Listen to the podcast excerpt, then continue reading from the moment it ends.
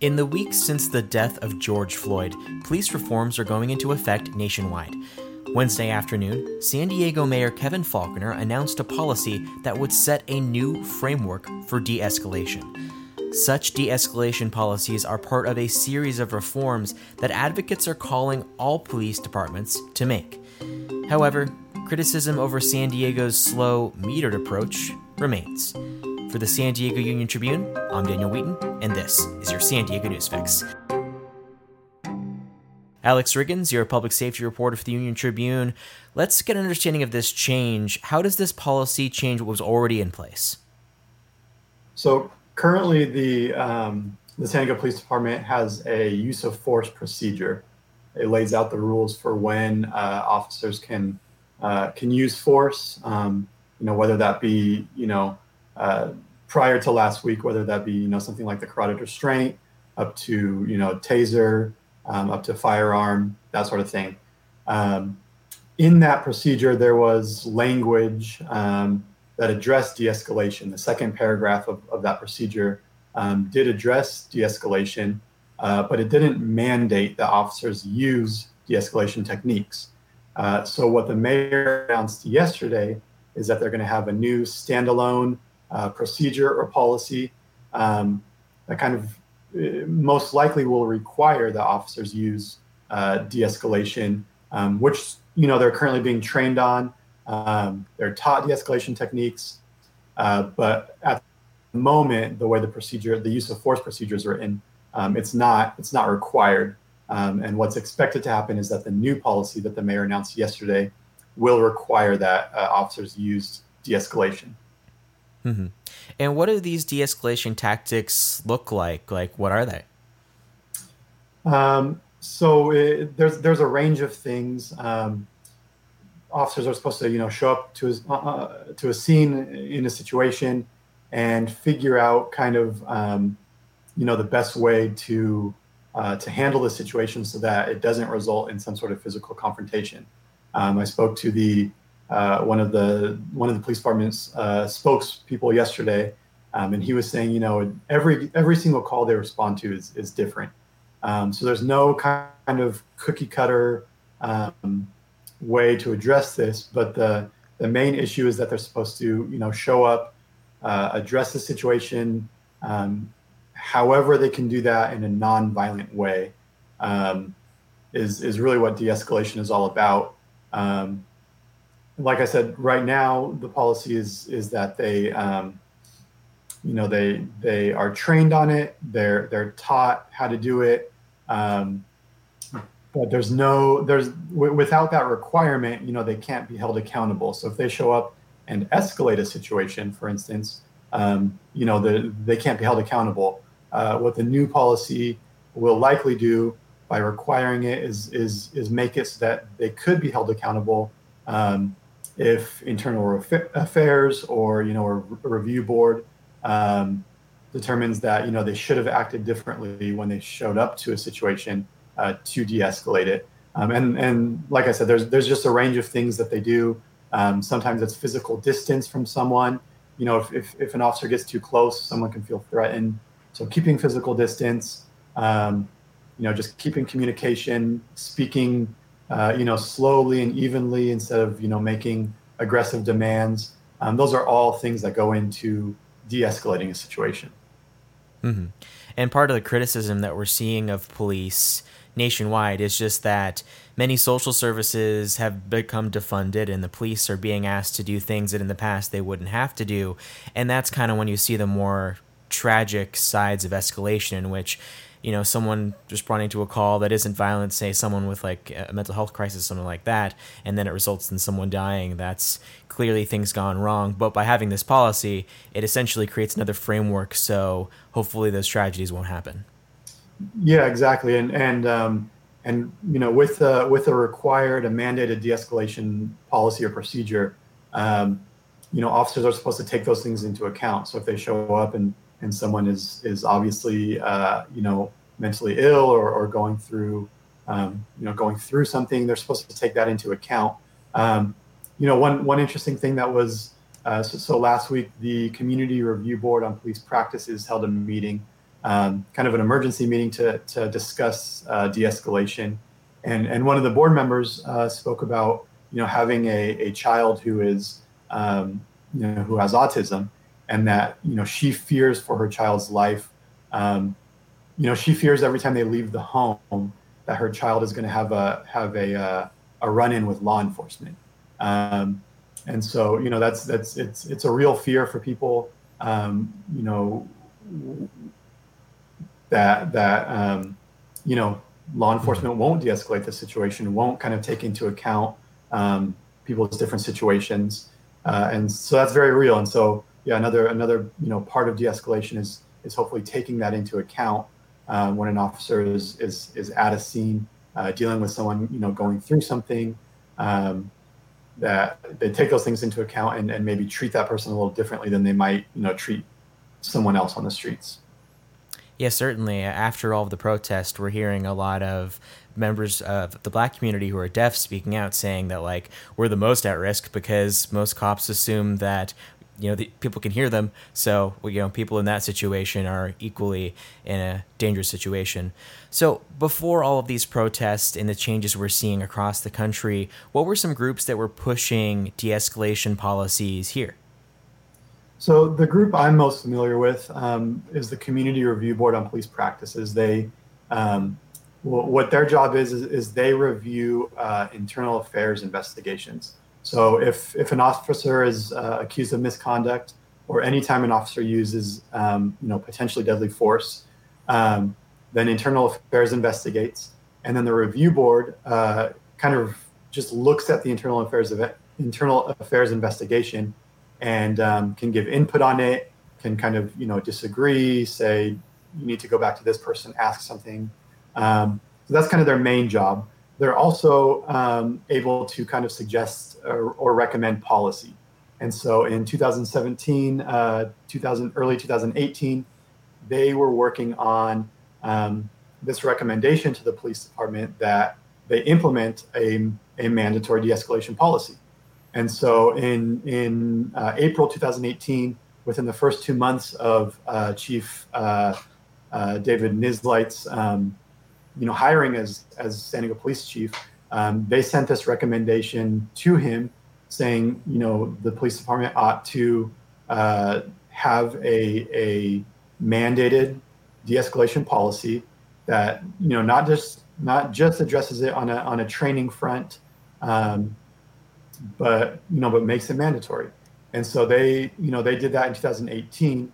It took uh, several years for the use of force policy to be updated. But when that was updated in earlier this year, in February 2020, uh, it did not include that mandatory de-escalation.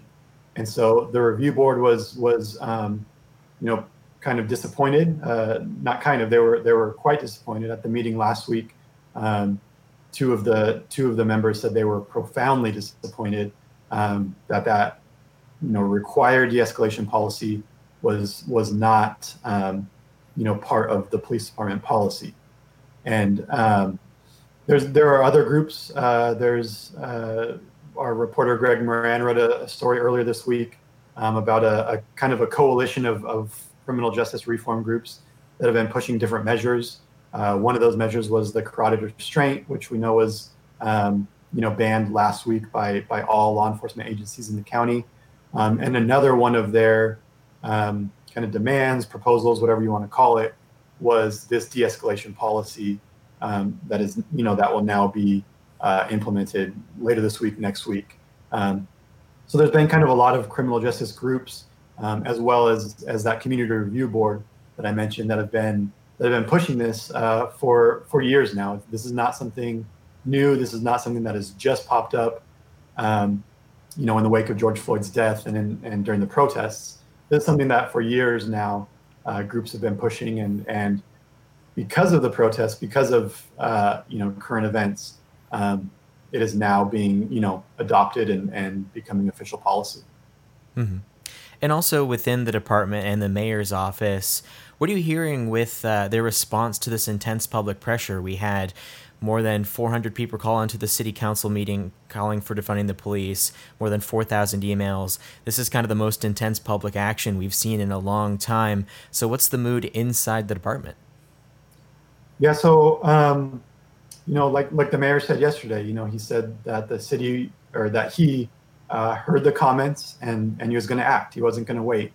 Um, you know, that's that's really all the insight I have as far as the mayor's office. Um, you know, the police department um, you know, they're they're a little bit, you know, they they point to the de-escalation training that they had, um, which was, you know, very, you know, comparatively uh, very thorough.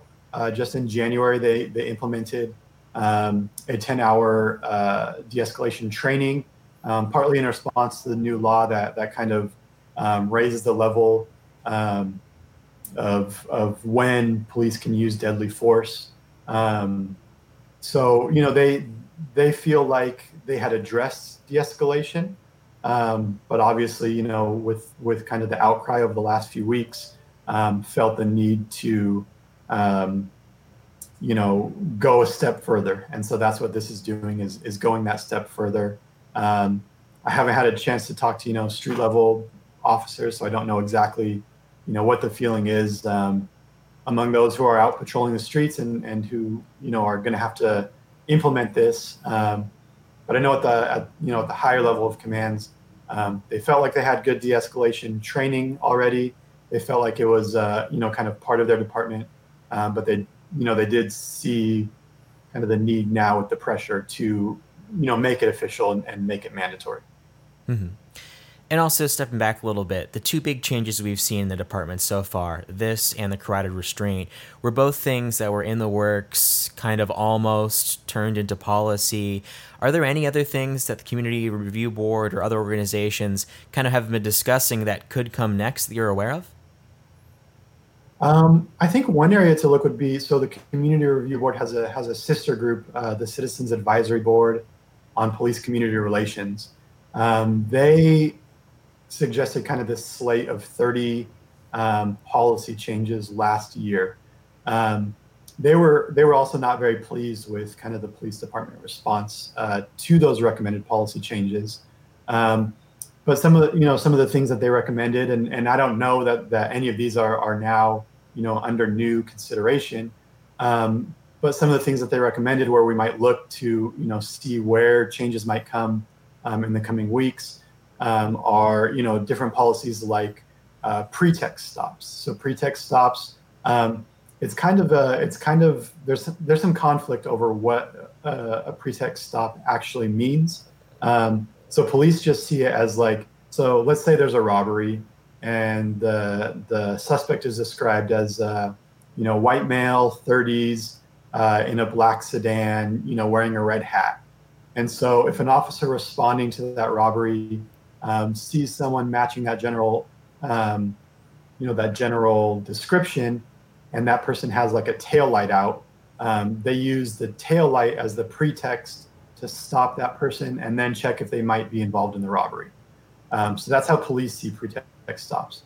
Other people see pretext stops as, uh, you know, possibly racial profiling. So a suspect is just described as uh, as a black male in a in a you know gray sedan, um, and now police can stop any black male in a gray sedan, you know, anywhere in the city for, you know, minor things and then, you know, check them for weapons or drugs or, you know, whatever, whatever the case may be.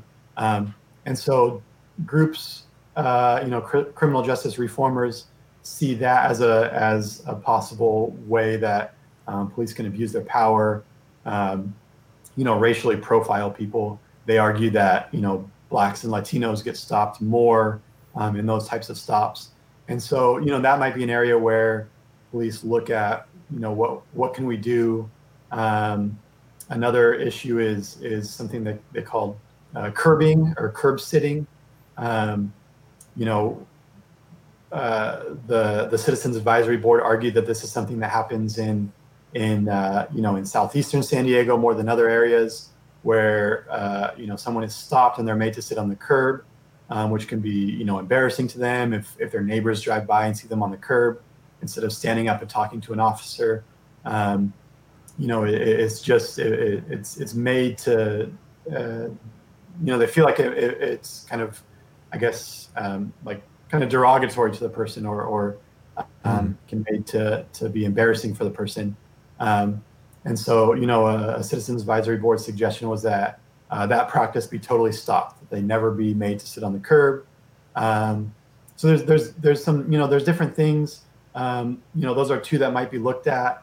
Uh, there were other kind of more widespread uh, or broad changes that I don't know if if those types of changes will be looked at. Like the Citizens Advisory Board um, wanted less of a focus on on military experience in San Diego police recruiting, um, and the and the captain um, who kind of works with the board was you know kind of took offense to that. Like you know we we very much value and respect um, veterans uh, in the department, and and we'll continue to recruit those. Um, so I don't know if that's something that they'll look at, but but you know those are some of the some of the recommendations from city boards um, that have come across in the last year or so. Um, that might be areas where we can look where uh, you know change might be possible coming up. Mm-hmm yeah, it'll be curious to see what happens in the next coming weeks because there's no sign that these protests are going to stop. People are truly frustrated. And, you know, this could be a time in which policing truly does change because of what people are saying now. Yeah, absolutely. These these protests seem to be putting a lot of pressure. Um, like you mentioned, the the something over four thousand comments that poured in uh, last week to the to the community review board and citizens advisory board. The the city council meeting on, on Monday that was just flooded with calls for hours and hours. Um, there's a lot of pressure right now on, on them to act. And, uh, and so far we, we have seen some action and, and like you said, it'll be interesting to see, you know, how far it goes. Mm-hmm. All right. Alex Riggins, thank you so much. Thank you. In other news, San Diego County will cross another COVID milestone tomorrow as many businesses begin to reopen. This is not a return to the before times, however. Expect to have your temperature checked with a no touch thermometer as you walk into many places. You won't be able to belly up to a bar and chat with the bartender as you enjoy your drink, and the person at the table next to you will be at least six feet away. There likely will be hand sanitizers in sight, and your waiter, clerk, card dealer, or camp guide will be wearing a facial covering. You'll be asked to consider wearing one too. Your favorite restaurant, tavern, or shop suddenly may seem unpopular, but that's because only a certain number of people are allowed in at one time. Also, enjoy it while you can. County Public Health Officer Wilma Wooten said Wednesday that officials will be looking for triggers that could lead to amending orders about restrictions. Triggers include an increase in outbreaks, and Wooten said she anticipates COVID 19 cases will increase as businesses reopen and activities resume. Among the businesses given the green light to reopen on Friday are hotels, short term rentals, bars, wineries, tasting rooms, gyms, museums, galleries, zoos, aquariums, card rooms, racetracks, campgrounds, RV parks, outdoor recreation, and swimming pools. Things that remain closed are nail salons, facial salons, tattoo parlors, and massage businesses. In the outbreak, the county confirmed an additional 161 cases of COVID 19, which is 3% of the 4,997 tests reported to the county on Wednesday. That brings the total case count to 8,998. The current 14 day average of positive tests has held steady at 3.1%. So far, 1,459 people have needed to be hospitalized because of the virus, and 414 were admitted to the ICU. As of Wednesday, 308 have died. Thank you for listening to the San Diego News Fix. This podcast is made possible by subscribers to the San Diego Union Tribune. As we live through this momentous time in history, the truth and facts matter. If you are not yet a subscriber, please go to uniontrib.com slash subscribe. Until next time.